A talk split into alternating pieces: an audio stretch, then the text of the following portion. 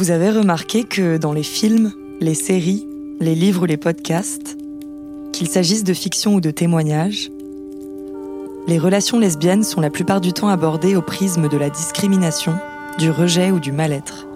Il n'y a qu'à jeter un coup d'œil à nos classiques culturels pour réaliser qu'on a grandi et qu'on s'est construit avec ces histoires de baisers interrompus, d'amour impossible, d'agressions homophobes, d'amitiés homoérotiques qui n'aboutissent jamais, et surtout de fins tragiques. Moi, je me rappelle quand j'avais 15 ans et que j'étais dans le placard, je ne connaissais aucune lesbienne, vraiment j'en avais jamais vu. Et donc la seule possibilité que j'avais pour rêvasser, pour m'imaginer dans un ailleurs ou dans un futur heureux, c'était de trouver des modèles autre part que dans la vie réelle. Mais le fait est que le peu de récits auxquels on avait accès, qu'ils soient fictifs ou réels, ne nous encourageait pas du tout à être queer, notamment parce qu'ils finissaient toujours mal. Alors oui, c'est important de montrer les violences qui contraignent nos vies et nos relations amoureuses, amicales, familiales. C'est aussi nécessaire qu'on sensibilise aux LGBTI-phobie les personnes qui ne sont pas concernées.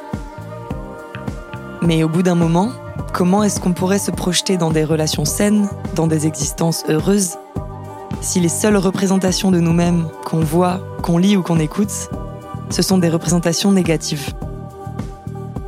Avec Manifesto 21, on estime qu'il est fondamental de célébrer les joies du lesbianisme et d'offrir aux femmes et aux personnes queer des récits positifs, sains, parfois légers aussi, au sein desquels s'imaginer.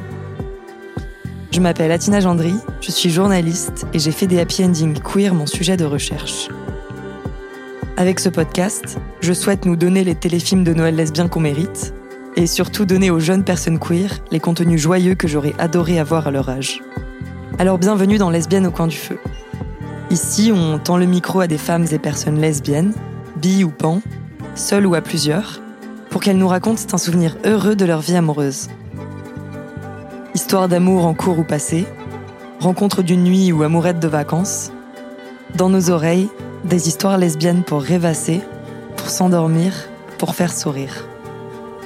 Enfin, nous choisissons d'employer le mot lesbienne dans l'optique de visibiliser et de politiser ce terme. Mais le regard lesbien que nous souhaitons diffuser par ce podcast est profondément inclusif. Nous recherchons les histoires de toute personne qui considère avoir eu des vécus ou des relations saphiques, indépendamment de son genre ou de son orientation sexuelle. Nous croyons en l'autodétermination des individus. Alors à bientôt